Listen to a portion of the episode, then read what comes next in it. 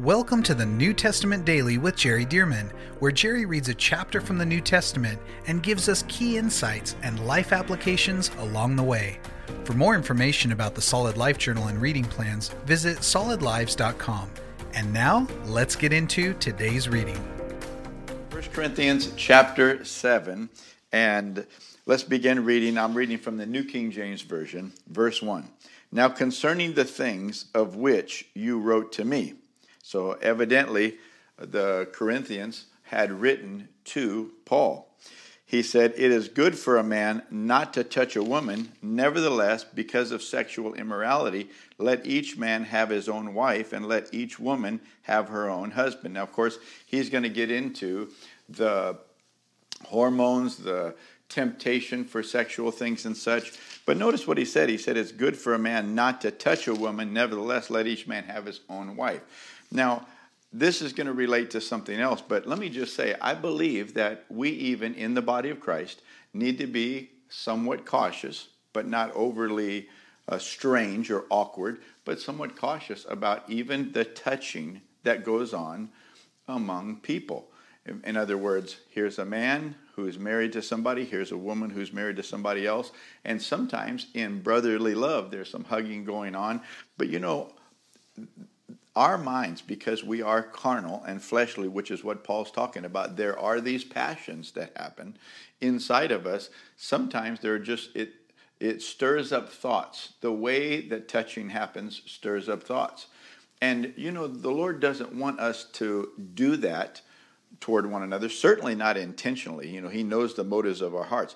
But even if we think about the fact that this could stir up some kind of thought. Now, we're not even talking about necessarily stirring up an attraction, but I've seen it happen to where uh, there's some touching going on, and I've counseled enough people that have actually fallen into adultery, but it all started with a little touching here, and maybe sitting at a table and the knees touching and such, but then it makes the other one think, did that person do this on purpose? And uh, or what are they thinking? Do, are they attracted to me? And see, it may have been innocent, but sometimes it's not.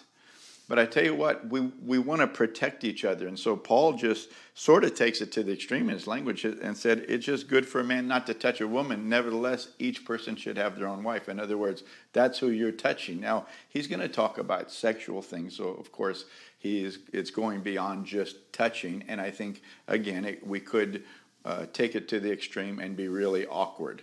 However, I think everybody would understand that there is some hugging in the body of Christ and such that could be innocent on one person's part, but the other person, it makes them think, hmm, I wonder if they hugged me that way, uh, you know, pressing chest to chest, male and female. I wonder if they hugged me that way for this reason or that reason. I wonder what they're thinking.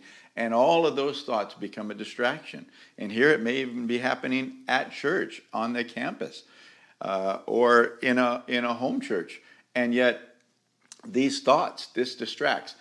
We should be able to come and get rid of all of those thoughts because those thoughts come to everybody. Those those kind of thoughts, they cross our minds and they come to everybody. Just looking at a person, you don't even have to touch them. Just looking, but if you just look a little too long, uh, then somebody may be thinking, I wonder why they were looking at me so long.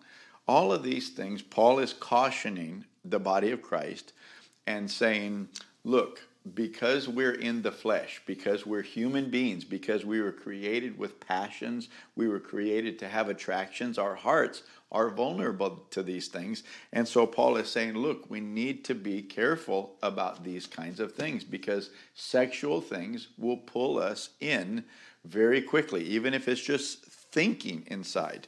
Even if it's just thinking. So he goes on, he says, it's good for a man not to even touch a woman. Now that's talking about any woman. He's, he, Paul is going to really get down to the point to say, it'd be better if you didn't even get married.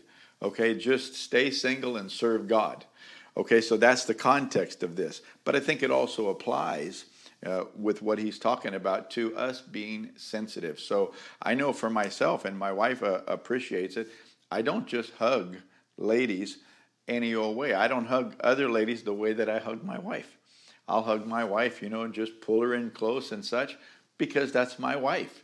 But I don't hug other ladies like that. Even even when I'll give side hugs, I don't slip my arm around the waist of another lady, and some, I, I just don't do that.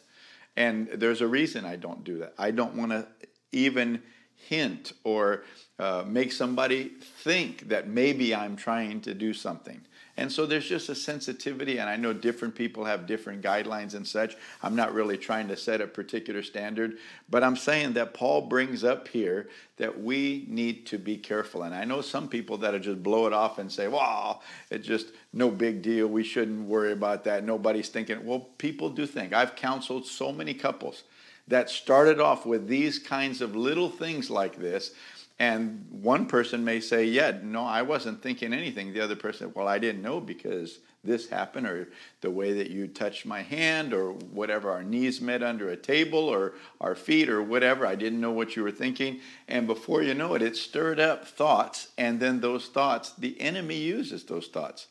And so, again, we don't want to take it to the extreme, because so often Uh, we could make it more awkward by doing that. But Paul is saying, hey, look, we need to be careful about these things. And he even starts, it's good just not to touch a woman at all, but nevertheless, let a man each have his own wife, and let each woman have her own husband. And then he goes on in verse three to say, let the husband render to his wife the affection due her, and likewise the wife to her husband. He's saying, well, when you do have a husband, when you do have a wife, well, don't let yourself get to the place where there's no intimacy. You should render, you should be ready to have intimacy and touching, affection. This would be not just sexual, but affection, because we all have the need for that. Even those that don't feel like they do, they do. They do. Some more than others, but certainly everybody needs affection. They need touch and such. And so he said, let the husband do that for the wife. Let the wife do that for the husband. The wife, he goes on to say, verse four, does not have authority over her own body, but the husband does. And likewise, the husband does not have authority over his own body, but the wife does. Now, in other words, uh, a wife or a husband shouldn't say, no, I'm not doing anything with you. I This is uh, this is all me. And he's saying, wait a minute, but when you make a covenant and you come, become one together, then your bodies actually belong to each other as well. Now, don't take that to ex- the extreme. You know, I've heard instances and over the years where uh, certain maybe uh, man would say, your body's mine. You don't get to make the decision when we have intimacy. You don't get to make the decision how this happens and such. It belongs to me according to the Word of God. That's not what Paul is saying. Because Paul also said, by the Holy Spirit in Ephesians chapter five, husbands, love your wives as Christ loved the church and gave himself for her, that he might sanctify. He goes on to say, cherish her, che- love her, cherish her and such. That is not loving and cherishing to be demanding to get something for yourself. That's not the heart of the Lord. The Lord doesn't do that to us, and we shouldn't do that to our spouses. But I think what Paul is trying to say is there is a ditch on both sides of this road. Don't get in the ditch on the side of withholding, and don't get on the in the ditch on the side of demanding. We need to walk in love and be on the road that God intended for a loving marriage. And uh, there are times when, you know, someone's just not feeling well and such, and uh, in a marriage. But nonetheless, he is saying, but outside of those times, this is appropriate for married couples to have intimacy, and it helps them not to have this uh, pent-up passion inside and uh, sexual desire outside of marriage, because they're having fulfillment inside of marriage. It, it makes sense, and so what he's saying is pretty straightforward. So he goes on to say now, verse five, do not deprive one another except with consent for a time. In other words, talk about this uh, if there's going to be a time of non-activity, uh, that you may give yourselves to fasting and prayer. Sometimes we're going to fast and pray, not just food, but other things. And he said, but talk about it. Don't just decide on your own and inform the other, but but talk about it so that there can be a sensitivity to one another. He said, and come together again so that Satan does not tempt you because of your lack of self-control. So notice Paul admits that it's because of lack of self-control, because if you were really fully Spirit-filled and Spirit-led and had the fruit of the Spirit called self-control, it wouldn't matter if your spouse completely cut you off forever. You would be walking in self-control. But Paul is acknowledging here, saying that's not the reality. The reality is we are people, and often we're not able to control our own uh, bodies, our own flesh and such. And he's saying, but it needs to be controlled. So if you're married, then you need to be having intimacy on a regular basis so that you're not going out, being used to being intimate, and then you go without it, and then your body's still craving that, so to speak. This is kind of awkward to be talking about, by the way, with whoever out there is listening, but we're just reading the Bible, and this is what the Bible talks about. Don't you love it that God talks about real life? I mean, right down where we live in our lives and marriages and sexuality and such. Verse six, but I say this as a concession, not as a commandment. For I wish that all men were even as myself. Talking about single. I wish that all men were even as myself, but each one has his own gift from God, one in this manner and another in that. But I say to the unmarried and to the widows, it is good for them to remain even as I am. In other words, unmarried.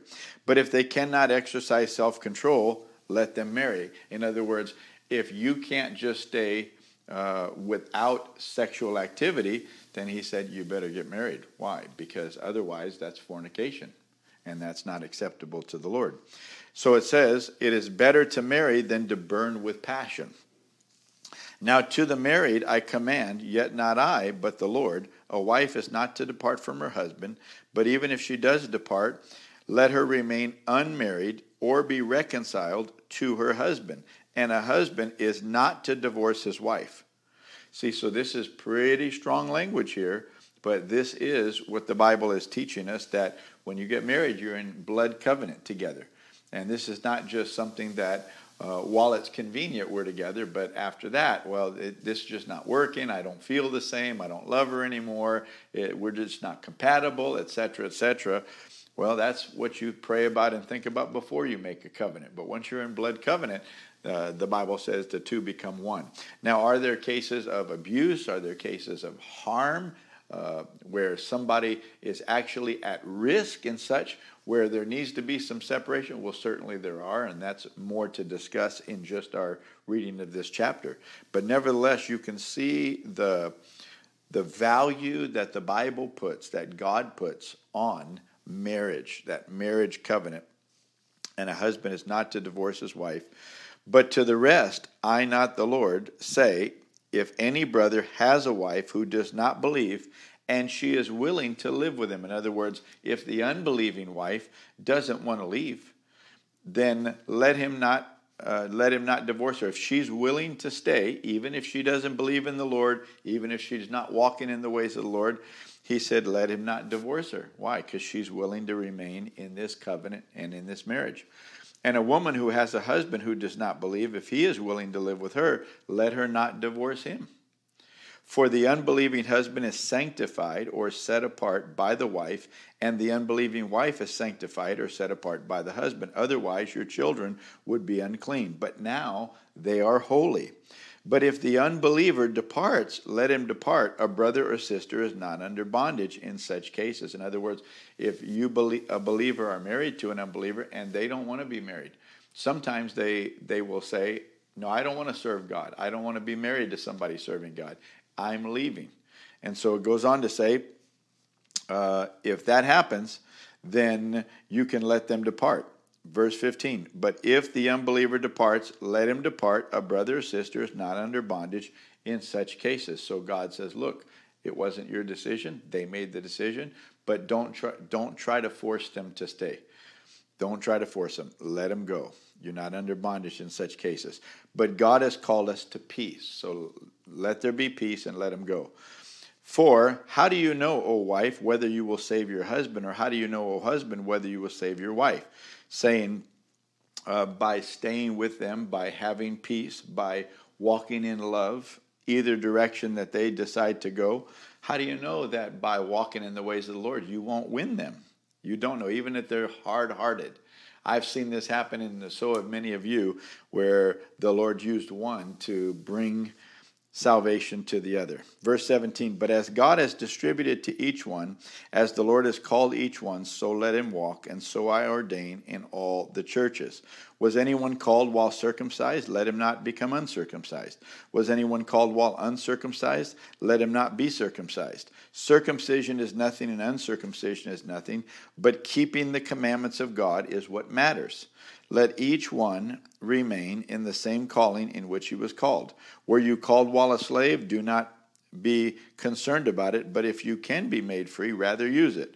For he who is called in the Lord while, uh, while a slave is the Lord's freedman. So if you're a slave, he said, and of course there were lots of slaves back in those days, he said, you're the Lord's freedman, even as a slave. Likewise, he who is called while free is Christ's slave. He's saying, so spiritually, we're all on the same playing field. He said, you were bought at a price. Do not become slaves of men. Brethren, let each one remain with God in that same, excuse me, in that state in which he was called. Now concerning virgins, I have no commandment from the Lord, yet I give judgment as one whom the Lord in his mercy has made trustworthy.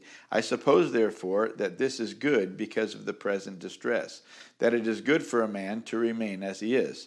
Are you bound to a wife? Do not seek to be loosed. Are you loosed from a wife? Do not seek a wife. But even if you do marry, marry, you have not sinned, and if a virgin marries, she has not sinned.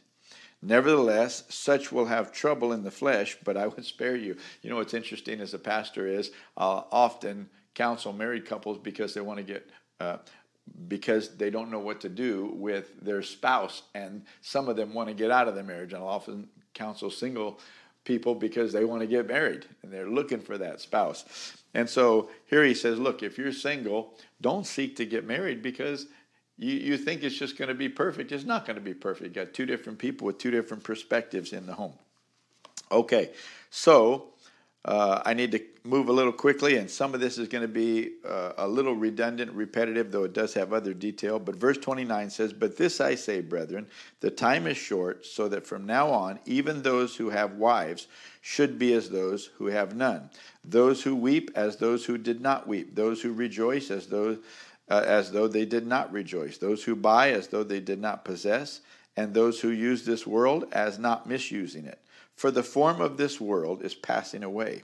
But I want you to be without care. He who is married cares for the things of the Lord, how he may please the Lord. But he who is, excuse me, he who is unmarried cares for the things of the Lord, how he may please the Lord. But he who is married cares about the things of the world, how he may please the world. That doesn't mean necessarily worldly. That just means that you have to care about natural things. Now you got to take out the trash. You got, as has said, a honey-do list, and that can go both ways. You have more things that you have to do because you're responsible to another person, not just to make your own decisions and to care for yourself. So he goes on to say, care for the world, how he may please his wife. Verse thirty-four, there is a difference between a wife and a virgin. The unmarried woman cares about the things of the Lord, that she may be holy both in body and spirit. But she who is married cares about the things of the world, more natural things, by necessity, how she may please her husband. And this I say for your own profit, not that I may put a leash on you, but for what is proper, and that you may serve the Lord without distraction. When you get married, you're distracted in your time away from serving the Lord. You, you that are single, let me tell you, you've got more time to serve the Lord. You've got more time to give to him. And so I want to encourage you to take that time. My time before I was married uh, was enormously impactful, not only then, but today, because I spent so much time with the Lord, so much time in his word, and this set the course for my life going forward. Verse thirty-six, but if any man thinks he is behaving improperly toward his virgin, uh, if she is past the flower of youth, and thus it must be, let him do what he wishes. Now, this would be talking really about a father with a daughter, and whether or not he's going to give that daughter away in marriage. he does not sin, let them marry. Nevertheless, he who stands steadfast in his heart, having no necessity, but has the power over his own will, and has so determined in his heart that he will keep his virgin, talking about his virgin daughter, does well. So then he who gives her in marriage does well, but he who does not give her in marriage does better. So he's saying, really, Paul is an advocate for people remaining single and serving the Lord with all their hearts. And he's saying, look, uh, and let me let me apply this to today's day and age, because this is a different day and a different culture that God is speaking to than the culture that Paul was in. But he's saying, look, if if you tell your daughter, serve the Lord, give yourself completely to him, and she decides that she's not going to pursue marriage, she's just going to serve the Lord. And listen, even if that's just for a season of time, to say, I'll get married one day, but right now. I know some ladies particularly that have given themselves to the Lord, and they have been able to have a profound impact in ministry before marriage. And some years went on, and they just cast all their care that they were going to miss out and all that over on the Lord, and they were able to really pursue some things for the kingdom of God that they would not have been able to do with such passion and with such focus if they were married. That's just the reality of it. And so we watch that happen, whether for a lifetime. Some people have done that, not as many, but some people have committed their whole life, but others have just done it for a season. And so Paul is talking about this with fathers. I don't think in the culture that we're in right now that God is expecting fathers to make the final decision, you will or will not get married and such. But I do think that this applies in principle to us, that it is good when it's available for daughters, and particularly daughters, but this would be for sons as well, to want the approval of the parents. There's something about the honor. Now, it doesn't always work that way. There are exceptions to these things because of unbelieving parents and or whatever. There are other circumstances that we won't have time to consider right now. But nonetheless, it's a beautiful thing when it can happen, and it's amazing what happens when you honor. So often, it'll endear their hearts and make them want to do right and make the right decisions. So, goes on to say, in verse thirty-nine, a wife is bound by law as long as her husband lives, but if her husband dies, she is at liberty to be married to whom she wishes, only in the Lord. This is important. A wife is bound by law as long as her husband live, lives, but if her husband dies, she is at liberty to be married to whomever she wishes, only in the Lord. In other words, uh, as long as your husband or wife is alive, that you made a covenant to them. But if they die, uh, he goes on to say, you can remarry, but only in the Lord. You can't just marry an unbeliever and uh, and that be the will of God. So, but she is happier if she remains as she is, according to my judgment, and I think I also have the Spirit of God. So Paul's still advocating this to say, let me just throw it in there one more time. I think it'd be better if you don't marry so you can really give yourself to the Lord. And, of course, Paul did that. You can see his heart coming out. He's giving him, given himself to the Lord uh, to be uh, the man of God, the apostle. And, of course, we've got all these books Uh, that come from his life of giving himself to the Lord. All right. Uh, there was a long chapter, but I think we've covered it. Look forward to First Corinthians chapter eight. Thank you for joining us for the New Testament Daily with Jerry Dirmann. And thank you to those of you who have partnered with Solid Lives to help get this daily podcast and other resources like it to thousands of people around the world. If you would like to partner with Solid Lives, visit solid lives dot com slash give.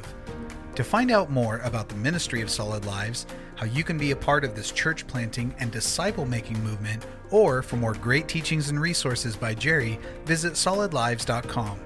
We also want to invite you to check out Jerry's other podcast called The Jerry Dirmann Podcast. Here, Jerry shares with us at least weekly from God's Word, challenging us and equipping us to fulfill the amazing plan that God has for our lives. You can find links to this podcast as well as Jerry's YouTube channel online at solid lives dot com. Thank you again so much for joining us, and we'll see you right here tomorrow as we jump into the New Testament Daily with Jerry Dirmann.